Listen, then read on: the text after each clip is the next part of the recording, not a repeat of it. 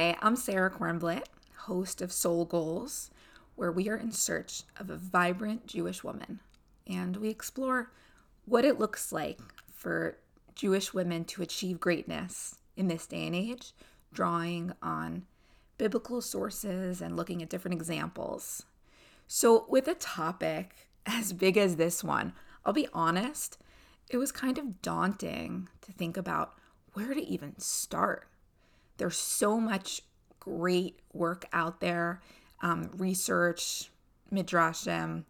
And so, what really came to mind for me when I think of what's the most basic way of looking at what an ideal woman looks like according to the Torah, I think about Eshes Chayil, woman of valor.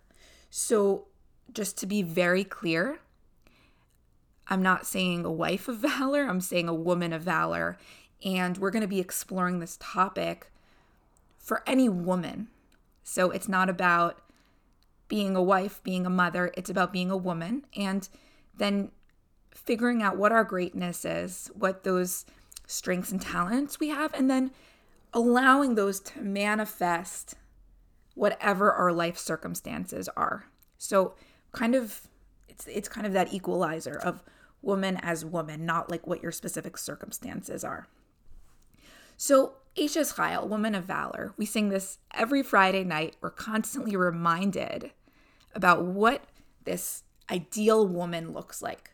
So, I wanted to look through it and like really sometimes when you sing something or hear it so much you don't even like really look at it and so i pulled it up here and i started looking through it and something jumped out at me.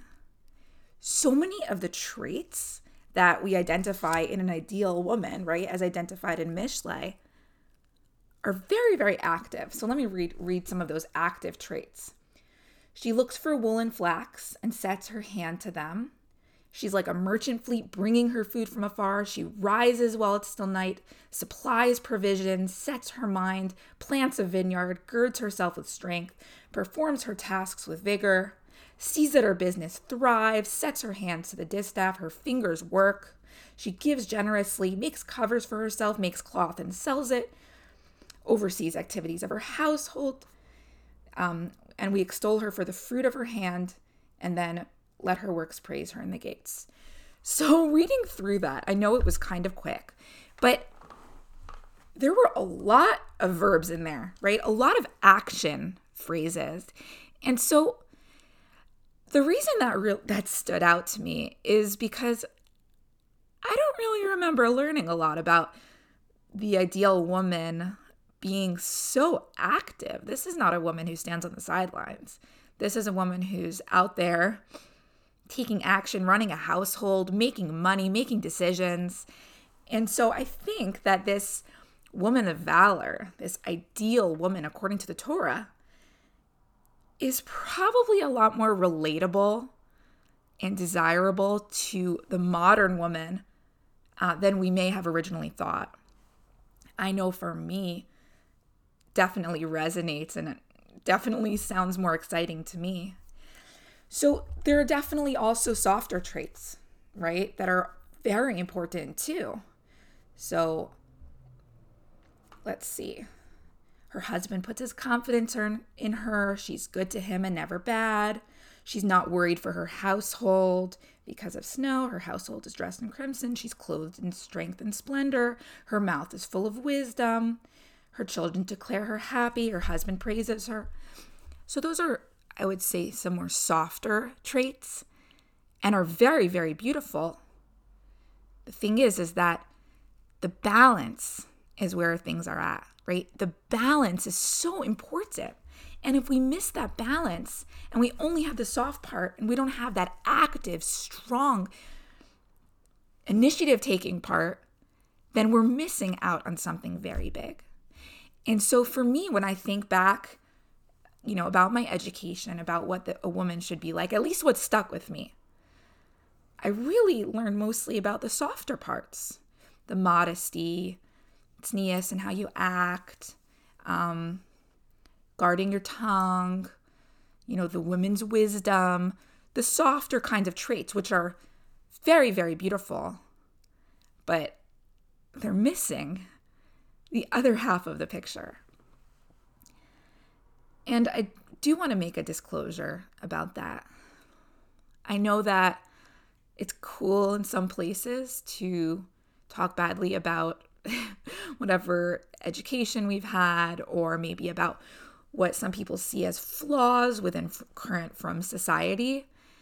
And I want to be very clear that that is not the path that we're going to take here on this show. I want to go in a way that's constructive. If there is a gap, for example, the gap in learning about the strengths of a Jewish woman, I want us to be the change. I want us to learn that and then teach our children, right? Or teach our friends or teach our community. We're not going to sit around bemoaning whatever we see as the gaps or the problems because that's just not going to bring us anywhere and not definitely not going to help us on our path of being our ideal selves. So one of the, the really important things like I mentioned is balance. And this is something we're going to be revisiting over and over again. And it's something that for me as a therapist is something that I talk with my clients about, you know, very often because when we realize what we want to be, sometimes we'll go into an extreme to get there. But the problem is is that doesn't work. Extremes, you know, even if in a temporarily they see it seems to work, making extreme and sudden changes not where it's at. It's about how do we find that proper balance? And when we're looking at this softness versus strength, we are going to be thinking about it in terms of balance. How do we find a balance? And so the problem with not having really learned how that looks to channel our energy and strength and intensity in a modern day world, what ends up happening is we don't really know where to turn to figure out how to channel that part of our personalities and our identity. And so we look around and what do we see? We have to look and see what the general public sees as an empowered woman through the lens of feminism, girl power, all that stuff, right? Which is not necessarily in line with Torah slash God perspective.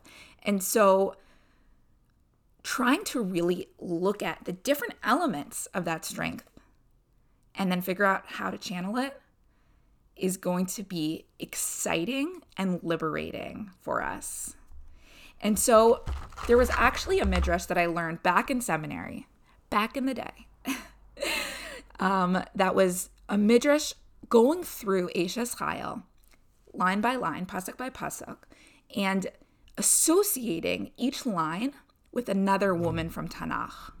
And so I've thought about this midrash a lot over the past 10 plus years in seminary.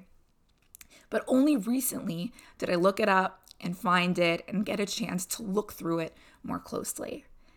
And when I look through it, each woman that is spoken about, I have this desire to go and do intense research to really understand this woman's life, right?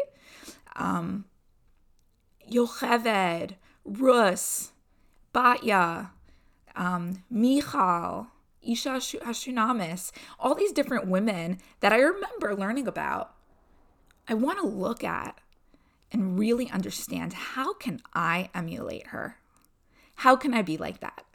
And so what I want us to start with in this midrash are the because of the time, which is almost Pesach, I feel like it's a good start to look at the women who are part of that story of Yetzias Mitzrayim and are also mentioned in this midrash.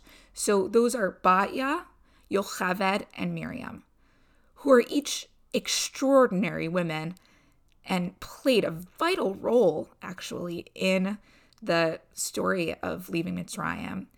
And so I think that if we explore the three of those women together, we'll be able to have a clearer starting point for what it means as a woman to have impact, make change, stand up for what we know is right, but also do it in a way that's balanced enough that is effective, right? And keeps helps us keep our dignity and I think that it's going to be exciting.